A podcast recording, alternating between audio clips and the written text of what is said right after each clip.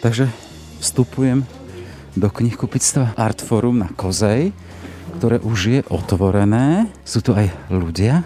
My sme tu po 2 mesiacoch v Bratislave, lebo tu pracujeme, tak sme boli vykaranténované, tak sme to využili. To je otvorené. Sme radi, no. Za každý krok, čo nás vracia do normálu. Pre mňa je to potešenie veľké, lebo ja sem chodím často, že som už čakal na to, jak na spásu. Obraz a atmosféru spomínaného knihkupectva môžeme v týchto hodinách kľudne nahradiť módnym butikom, predaňom nábytku či pohostinstvom s vonkajšou terasou. Ide všetko o príklady uvoľňujúcich sa protiopatrení na Covid-19, ktorý zatlačil život na Slovensku na 2 mesiace, najmä do priestorov domácnosti. Ich majitelia či prevádzkari reagovali podobne ako Veronika Michalová, ktorá stojí na čele bratislavskej predajne Artfora. No my sme v prvom rade veľmi radi, že teda naozaj môžeme vidieť zákazníkov tvárou v tvár, rozprávať sa s nimi, klásť si otázky a dostávať odpovede. A je to teda dôležité mať tú spätnú väzbu hneď a nie len cez nejaké elektronické médiá. Radosť z postupného približovania sa k normálu však strieda obava. Obava o budúcnosť, o ktorej hovorí Ivana Taranenková z Ústavu slovenskej literatúry Slovenskej akadémie vied. Je to spätová pandémia, nie sabatikál, takže asi ten pocit normálnosti a vlastne prinieslo obavy, ako to bude ďalej, ako budeme fungovať, čo bude. Zároveň sa ale pripravujeme akoby na tú takú hospodársku krízu, ktorá asi príde ešte len teraz. Asi to najťažšie obdobie nás ešte len čaká, paradoxne možno. Aká nás teda čaká najbližšia budúcnosť poznačená takmer 2-mesačným koronaútlmom? Odpovedia Michal Páleník z Inštitútu zamestnanosti. Môžeme očakávať zvýšenú nezamestnanosť, to určite je veľmi otázne, nakoľko to narastie. To aj závisí od toho, aké budú opatrenia, aké sú opatrenia a hlavne ako tí podnikatelia a ľudia veria týmto opatrením. Ak im neveria, že tie opatrenia na udržanie zamestnanosti sú dobre nastavené, tak ľudí skôr prepustia, ak im veria, tak si ich udržia. A Martin Kahanec zo Stredoeurópskeho inštitútu pre výskum práce. Kríza určite bude. Určite spomalenie ekonomiky bude. Odhady sú na tento rok niekde minus 9,5%, myslím, Európska centrálna banka trošku optimistickejší odhad dala. Na ďalší rok 2021 snáď, keď tá vakcína príde, tak už sa odhaduje nejaký rast, ale myslím, že ten návrat na úrovne z roku 2019 môžeme očakávať až v roku 2022 asi.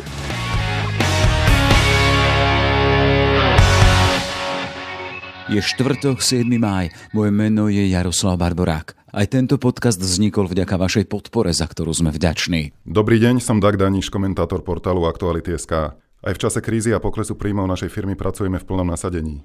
Bez vašej podpory to však budeme mať extrémne ťažké. Ak nám dôverujete a ak si to môžete dovoliť, podporte nás prosím a pridajte sa k našim dobrovoľným predplatiteľom. Môžete tak urobiť na našej stránke Aktuality.sk vo všetkých článkoch s označením plus. Spája nás zodpovednosť. Ďakujeme. Ráno nahlas. Ranný podcast z spravodajského portálu Aktuality.sk. Takže vstupujem do knihkupectva Artforum na Kozej, ktoré už je otvorené. Sú tu aj ľudia, nech sa páči. No tak pre mňa je to potešenie veľké, lebo ja sem chodím často, takže som už čakal na to, jak na spásu. A ste si dnes vybrali svoju dávku kníh? No v podstate, hej. A ešte som si objednal. Ako ste zažívali ten čas, keď ste nemohli chodiť do svojho knihkupectva? No tak ja osobne veľmi zle. Čo to znamená? Opíšte nám tie svoje pocity. No, tak proste chýba mi to veľmi, pretože sem chodím a som taký kňovo. Takže tým je to povedané všetko. Sme v období, keď sa otvárajú aj ďalšie obchody, prevádzky, oznámila to vláda, holictva, všetko možné. Ako to prežívate vy? Tak už myslím, že to bude hádam lepšie, lebo dneska som bol dokonca v kadernictve, takže bolo otvorené a dúfam, že odčoskoro otvoria knižnice. Chodím do univerzitné, do mesta. Vy ste človek knihy? No áno, dá sa to tak povedať. Znamená, že to ide z vašou minulosťou, hej, teda profesne? No tak profesne, no tak som učiteľ bývalý, ale mám to rád, no proste hlavne biografiu a takéto veci. Už len krátko, čo vám táto kríza v úvodzovkách, koronakríza, dala do ďalšieho života? Zmenila hodnoty, alebo tie už máte dávno definované? No tak nezmenila akorát to, že som bol obmedzený v tomto pohybe. Ináč vylety stále som chodil. Mám záhradku, takže nejak nebolo to až také strašné. Vám nechýba ani Bulharsko, ani Taliansko, ste krásne opálení. Opálený som zo záhrady, takže to je jasné. No ale naposled mám synov obidvoch vonku, takže to bolo nevýhodné, že sme nemohli za nimi cestovať, ale tak dalo sa to prežiť. No, dúfam, že už to bude lepšie. Dobre, asi som sa rozprával. Bráneckého Oldřich. Všetko dobré prajem. Nech sa vám darí. Dovidenia. Takže prechádzame pomedzi plné regály kníh, klasické Artforum. Dobrý deň prajem, takže rozprávam sa s vedúcou predajnej pani Veronika Michalová. Takže pomalinky sa vraciame k úvodzovkám normálu, ešte stále to nie je normál. Vchádzal som do knihkupectva, musel som si dezinfikovať ruky, obidva máme rúško. Akým spôsobom zažívate to, že sa vám do predajne vrátili ľudia po takmer mesiaci a pol? No my sme v prvom rade veľmi radi, že teda naozaj môžeme vidieť zákazníkov tvárou v tvár, rozprávať sa s nimi, klásť otázky a dostávať odpovede. A je to teda dôležité mať tú spätnú väzbu hneď a nie len cez nejaké elektronické médiá. Lebo vy predávate aj online, máte e-shop. Ano. V čom je dôležité pre knihkupca ten interpersonálny, ten priamy kontakt s čitateľom, s človekom, ktorý si príde kúpiť knihu? No tak samozrejme sú dva typy otázok, ktoré vieme zodpovedať, či už také technické, že akým spôsobom si kto knihy môže u nás kúpiť, alebo či sa dá niečo objednať a tak ďalej, či máme niečo na sklade. A potom sú také dôležitejšie otázky, kde si vlastne vzájomne radíme s našimi zákazníkmi, či už my im, alebo oni niekedy aj nám nejaké knižky, ktoré prečítali, ktoré by odporúčili ďalej a tak ďalej. A toto nám najviac asi chýbalo v tom online priestore. Samozrejme sa snažíme to robiť aj naďalej, aj týmito kanálmi, lebo ešte stále mnohí ľudia sú doma, keďže školy sú napríklad zatvorené. Takže robíme napríklad také videjká na sociálnych sieťach, kde predstavujeme nové knižky zákazníkom. Ale je to úplne iné, keď si človek môže tú knihu pozrieť, prelistovať, prečítať si z nej kúsok a to sa nedá nahradiť v tom online priestore. Čiže tá nová doba koronakrízy bola aj pre vás výzvou aj na nové spôsoby komunikácie, ale predsa len nahradiť tie staré. Chcem sa spýtať, akým spôsobom, lebo predsa len hovoríme to teda, keď ľudia sú doma, tak ani nechodia kupovať, nenakupujú, čítajú možno to, čo mali, alebo teda v obmedzenom množstve si to objednajú cez e-shop. Cítili si to možno aj na príjmoch to obdobie, keď ste boli zatvorení? Určite áno. Nás teda zachraňuje ten náš e-shop, ktorý máme. Je to skvelé, že môžeme aj takýmto spôsobom doručovať vlastne knižky našim zákazníkom, keď sme mali zavreté. Nie všetci knihkupci mali takúto možnosť. Zároveň sa ale pripravujeme akoby na tú takú hospodársku krízu, ktorá asi príde ešte len teraz. A veľmi pravdepodobne práve knihy nepatria k tým úplne základným veciam, ktoré si ľudia kupujú, keď majú obmedzené príjmy. Takže asi to najťažšie obdobie nás ešte len čaká, paradoxne možno. Ak hovoríte, že sa pripravujeme, ako sa pripravuje, tak sa to dá pripraviť v knihkupectve. Predávate viac, alebo robíte väčšiu reklamu, alebo... No v prvom rade o tom sa rozprávame, aj my ako zamestnanci, aby sme boli napríklad pripravení na to, že možno, že nejaké platy napríklad budú musieť ešte byť skresané. A snažíme sa hovoriť o tom aj našim zákazníkom, aby teda stáli pri nás aj naďalej, lebo uvedomujeme si a uvedomili sme si to práve, keď bolo knihkupectvo zavreté, ako veľmi sme závisli od tých našich zákazníkov, čo je skvelé, lebo nás podržali naozaj a snažíme sa im to komunikovať, aby teda stáli pri nás aj naďalej. Ak ste hovorili o tom teda, že možno musíme byť pripravení ešte možno na ďalšie okresanie platov, znamená, že už aj v tejto koronakríze ste pristúpili k tomu, že ste mali znížené platy, hej?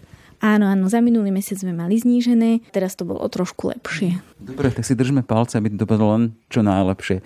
Toľko teda Veronika Michalová z knihkupectva Artforum, toto v Bratislave na Kozej. Ešte pekný deň a všetko dobré do budúcnosti. Ďakujeme aj vám, všetko dobré. V knihkupectve na Kozej vidím ďalších zákazníkov, tuto medzi knihami ste radi, že ste tu mohli vrátiť? No my sme tu po 2 mesiacoch v Bratislave, lebo tu pracujeme, tak sme boli vykaranténované, tak sme to využili, že to je otvorené. Sme radi, no. Za každý krok, čo nás vracia do normálu.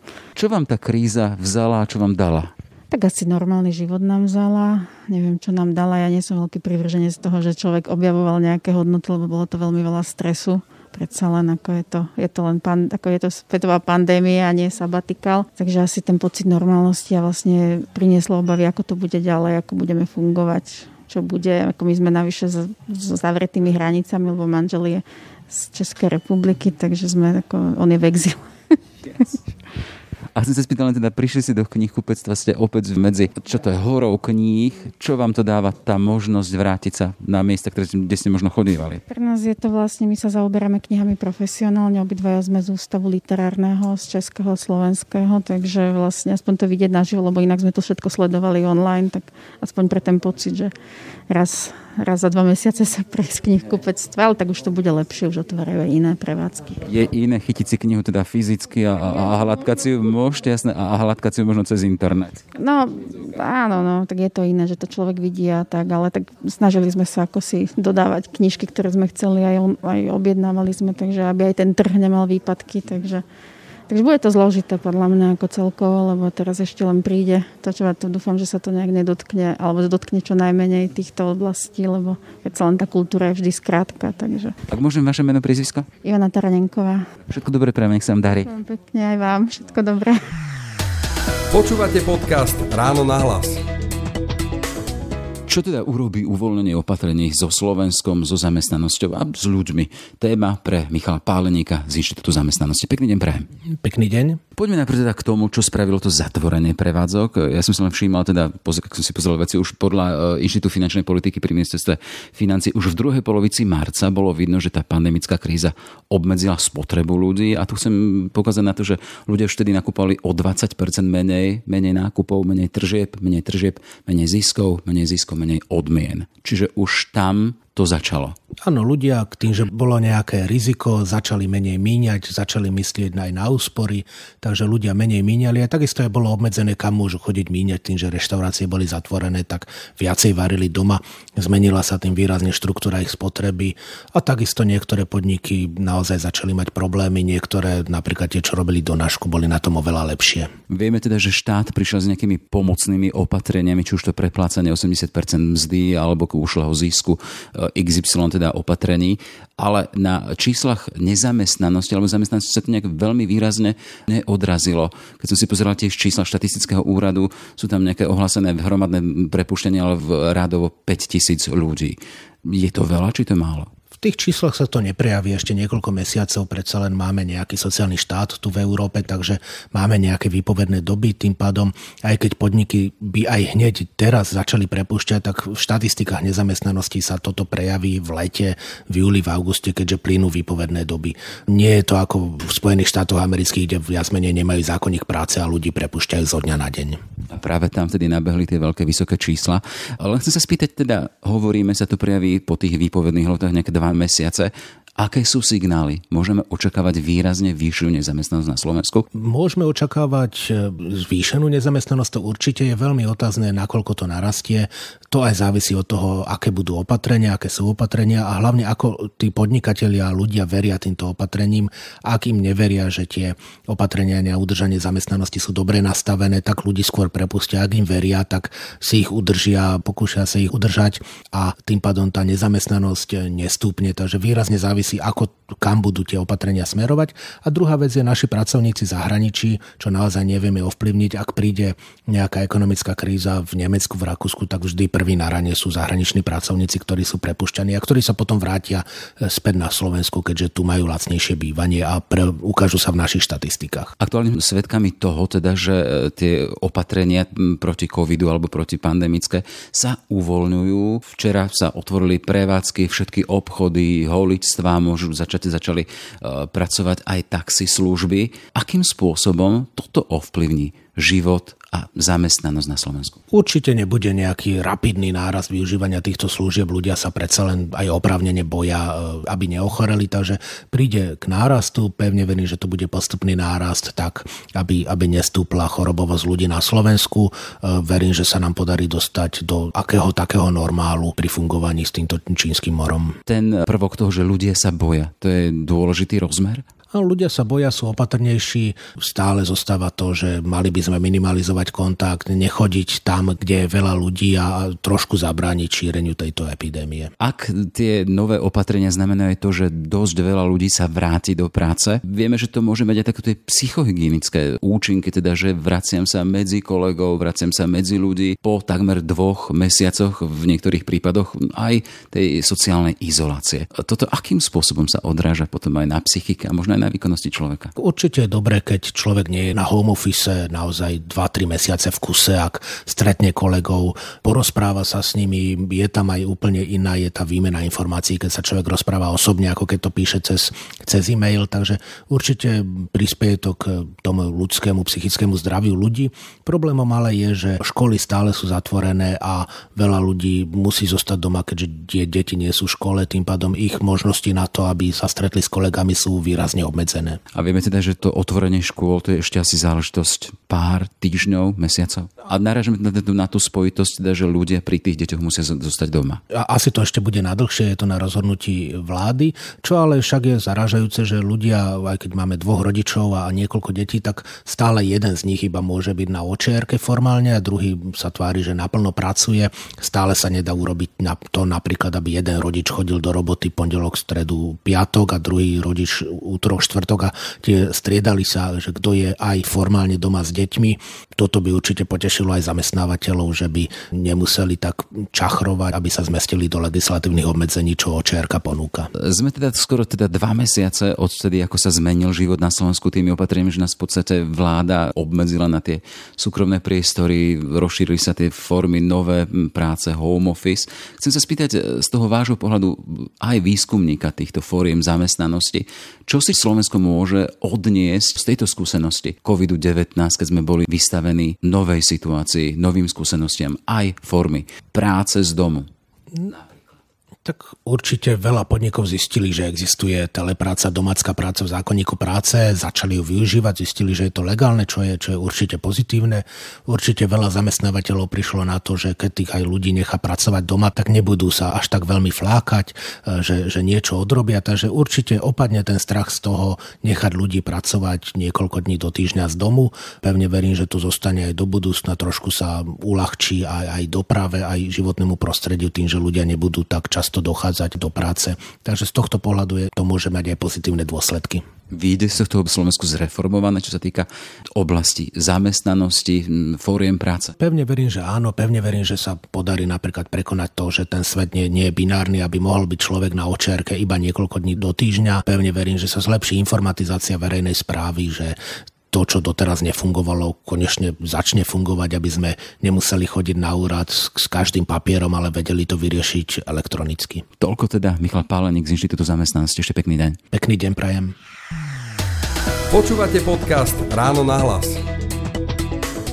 Na tému uvoľňovanie opatrení v súvislosti s COVID-19 sme sa pozreli aj s Martinom Kahancom zo Stredoeurópskeho inštitútu pre výskum práce. Pekný deň prajem. Pán Kahanec, druhá a tretia etapa uvoľňovania tých opatrení prináša otváranie obchodov, okrem tých veľkých nákupných centier, reštaurácie a pohostinstva. Môžu otvárať terasy, otvárajú kaderníctva, taxislúžby, ľuďom sa otvárajú galérie a múzea. Čo je to za správa pre človeka, ktorý sa venuje výskumu práce? Aký bude benefit hlavný z tohto kroku? Tá epidémia, ktorú máme, ona nás prinútila robiť opatrenia, ktoré ľudí držia dnu a ktoré vlastne tým pádom aj veľmi spomalili ekonomiku. My práve nám vyšiel taký výskum, kde ukazujeme, do akej veľkej miery tie opatrenia spôsobili to, že ľudia sú doma, nechodia do práce, nechodia do nejakých rekreačných zariadení, do reštaurácií a tak ďalej. To znamená, že to otváranie ekonomiky je veľmi dôležité a má veľký význam pre spoločnosť, pre ekonomiku, pretože ľudia samozrejme trpia tou chorobou, ale na druhej strane je veľmi dôležité, aby sme si uvedomili, že tie ekonomické dopady takisto ničia vlastne životy rôznymi spôsobmi. Jednak to sú tá nezamestnanosť, alebo aj priamo zdravotné dopady môžu byť veľmi veľké, takže ja ako oceňujem, že je to zohľadnené a že sa ekonomika začína otvárať. Ak vy spomínate ten váš výskum, čo vám z toho vyšlo? Napríklad, že zatvorenie škôl znížilo prítomnosť na pracovisku až o 20%, alebo že znížilo prítomnosť v rekreačných zariadeniach, v reštauráciách tiež približne okolo 16-20%. To znamená, že dopady tých opatrení, to som povedal o tých školách, ale tam bolo ďalšie opatrenia, jednak spôsobuje to, že ľudia sú viacej doma a nie sú teda na pracovisku, čo niekedy je kompenzované samozrejme prácou na diaľku, alebo teda prácou z domu, alebo rôznymi inými formami, ale nie vždy je tam nejaký dopad na efektivitu tej práce, na produktivitu. No a potom ten ďalší dopad je v tom, že keď nechodia do práce, nechodia na rôzne tie eventy, sa neorganizujú, potom tiež sú dopady na dopyt. Ľudia potom nič nekúpia. Keď išli do práce, kúpili si nejaké to jedlo, zastavili sa cestou v obchode a tak ďalej. To znamená, že má to dopad na produktivitu práce a takisto to má dopad na, ja potrebujem mali veľký dopad na dopyt. takže boli pomerne ekonomicky nákladné. Vidíme, že teraz sa otvárajú hlavne teda služby, hej, či už pospomíname taxi, služby kaderníctva, prevádzky, obchody, ale to sú však skôr všetko tí strední či malí podnikatelia. Ja tu narážam na fakt, že to asi ekonomika krajiny veľmi nepocíti, alebo? No ja práve si myslím, že pocíti, pretože ono samozrejme, keď si predstavíme nejakého veľkého producenta nejakých produktov, ktoré sú súčasťou nejakých tých dodávateľsko-odberateľských vzťahov so zahraničím a tak ďalej, tak tam im môžu chýbať komponenty alebo nemajú dopyt do zahraničia. Takže my keď pustíme tých ľudí do ekonomiky, tak vlastne tá ich fabrika aj tak nemá veľké možnosti vyrábať alebo respektíve predávať. Lenže zase, keď si pozrieme na zloženie slovenského národného produktu, tak veľa tam závisí od domáceho dopytu, veľa tej produkcie je ťahaných domácim dopytom a takisto sú tam služby, sú tam proste tí malí podnikatelia a živnostníci, ktorí vytvárajú veľké hodnoty, keď sa to zráta všetko, lebo pretože tých je veľmi veľa. To znamená, že má to efekt, má to dôležitý efekt z dvoch pohľadov. Jeden je ten, že oni potom vytvárajú niečo, nejaký ten produkt a samozrejme vytvárajú pre seba živobytie, to znamená, že nejak zarábajú a vedia tie svoje rodiny alebo tie domácnosti nejak finančne podporovať. Ale je tam aj druhý faktor, ktorý je veľmi dôležitý a to je to, že práve sú to častokrát tí možno také ohrozenejšie skupiny, menší podnikatelia, živnostníci tu a tam a práve tá kríza môže mať veľmi vážny dopad na nich, takže je veľmi dôležité, aby práve tie okraje toho trhu práce alebo tej ekonomiky, aby sme im umožnili navrátiť sa na trh práce alebo teda tej ekonomiky a zarobiť si na to živobytie. To znamená, že v tomto to považujem za veľmi, veľmi významný faktor, keď si tá masérka alebo teda tie rôzne tie služby, kaderník, kadernička, keď si oni dokážu na svoje živobytie zarobiť. To je jasné. A tu ešte nehovoríme možno aj o tej takej psychohygiene práce. Keď sme boli takmer 2 mesiace doma, či home office, či pri deťoch, či bez práce, tak každý sa teší na to, že ide medzi ľudí. No jednoznačne, a tu je dôležité aj to povedať, že my čo vidíme v tom našom výskume, ktorý práve dnes zhodou okolností bol publikovaný, vidíme, že tie opatrenia, oni mali taký okamžitý efekt, veľmi rýchlo nám klesla tá mobilita ľudí, mobilita v zmysle, že nejdú do práce, nejdú vonku, nejdú do obchodov a tak ďalej. Ak hovoríte o opatreniach, to sú vládne opatrenia, ktoré v podstate zastavili život, aby chránili ľudí, hej? Áno, o tých opatreniach hovorím. Tak tie opatrenia mali okamžitý efekt na tú mobilitu, ale práve také tie voľnočasové aktivity, chodenie do parkov, tak tie sa nám veľmi rýchlo vracajú. To je samozrejme, tí ľudia potrebujú nejakú metu, ako ste povedali, psychohygienu, alebo potrebujú proste ísť vonku, aspoň vidieť ten svet, vidieť na ľudí aspoň na diaľku nejak, aby vlastne v tom úzkom priestore domácnosti to nejak vydržali. Ale samo o sebe im to živobytie nedá. To znamená, že my keď to otváranie má aj vplyv na to, že možno je lepšie otvárať tie aktivity, ktoré majú aj nejaké ekonomické benefity, nie preto, že potrebujeme väčší národný produkt alebo niečo také, ale aby tí ľudia si dokázali to živobytie vytvoriť. Hej. Je dobre, keď sa tie opatrenia postupne a veľmi rozumné opatrenia otvárajú, pretože vlastne dávajú ľuďom možnosť nielen si zarobiť, ale aj vlastne im uvoľňujú ten tlak, ktorý môžu cítiť v tých domácnostiach, ale sa dostávajú vlastne naspäť do toho sveta a nejak sa realizujú vlastne v takom štandardnejšom režime, ktorý už možno psychicky pomôže teda im to aj z tej stránky. Vieme, že teda konštatujeme, ľudia sa na jednej strane teraz tešia z návratu k práci, k živobytiu, k tým svojim malým živnostiam. Na druhej strane ale zaznievajú aj obavy z krízy, recesie, poprípade ešte horších čias. Je to oprávnená obava, to, čo zaznieva medzi ľuďmi? Jedna vec je, že opatrenia, ktoré sme už spravili, tak oni nám pomohli prekonať ten nástup chorobnosti vysokej alebo teda veľkého počtu prípadov a to nám dáva určitý priestor na to, aby sme otvárali. Samozrejme, že pre nás bude veľmi malá otvorená ekonomika, to znamená, že pre nás bude dosť limitujúce to, že ako sa bude zviechať ten dopyt po našich výrobkoch v zahraničí a takisto ako tí dodávatelia nám budú schopní dodávať tie jednotlivé komponenty. No a je veľmi dôležité aj to, ako zachytíme túto vlnu, pretože keď sa začnú otvárať fabriky v Nemecku alebo v Čechách alebo inde a Slovensko ešte nebude otvorené a nebudeme vedieť dodávať naše komponenty im, tak oni si veľmi rýchlo nájdú tie komponenty inde, pokiaľ budú teda dostupné. To znamená, že my musíme otvárať, my musíme ako silne koordinovať aj s tými inými krajinami to naše otváranie. No a teraz, že ako sa nám to podarí a aká bude veľká kríza, no kríza určite bude. Určite spomalenie ekonomiky bude, odhady sú na tento rok niekde minus 9,5%, myslím, Európska centrálna banka trošku optimistickejšie odhadala. Uvidíme, je to dosť ťažko odhadnutelné, ale ten pokles bude. Na ďalší rok 2021 snáď, keď tá vakcína príde, tak už sa odhaduje nejaký rast, ale myslím, že ten návrat na úrovne z roku 2019 môžeme očakávať až v roku 2022 asi. Kríza bude, otázka je, ako ju zvládneme a práve aj to, že my sme to pomerne rýchlo a účinne uplatnili opatrenia, nám umožňuje sa vlastne tú ekonomiku naštartovať a zachytiť vlastne ten vlak a možno, že relatívne voči iným krajinám aj trošku lepšie. No a potom samozrejme je potrebné, aby sme to urobili múdro a túto krízu využili ako nejakú možnosť rozvíjať tú ekonomiku tými smermi, ktoré sú progresívne a ktoré nám umožňujú vlastne byť úspešní aj v tom strednom aj dlhodobom horizonte. Toľko teda Martin Kahanec zo Stredoeurópskeho inštitútu pre výskum práce. Ešte pekný deň a všetko dobre prajem. Ďakujem pekne. Počúvate podcast Ráno na hlas. Sme v závere. Aj tento podcast vznikol vďaka vašej podpore, o ktorú sa uchádzame naďalej. Pekný deň želá Jaroslav Barborák. Všetky podcasty z spravodajského portálu Aktuality.sk nájdete na Spotify a v ďalších podcastových aplikáciách.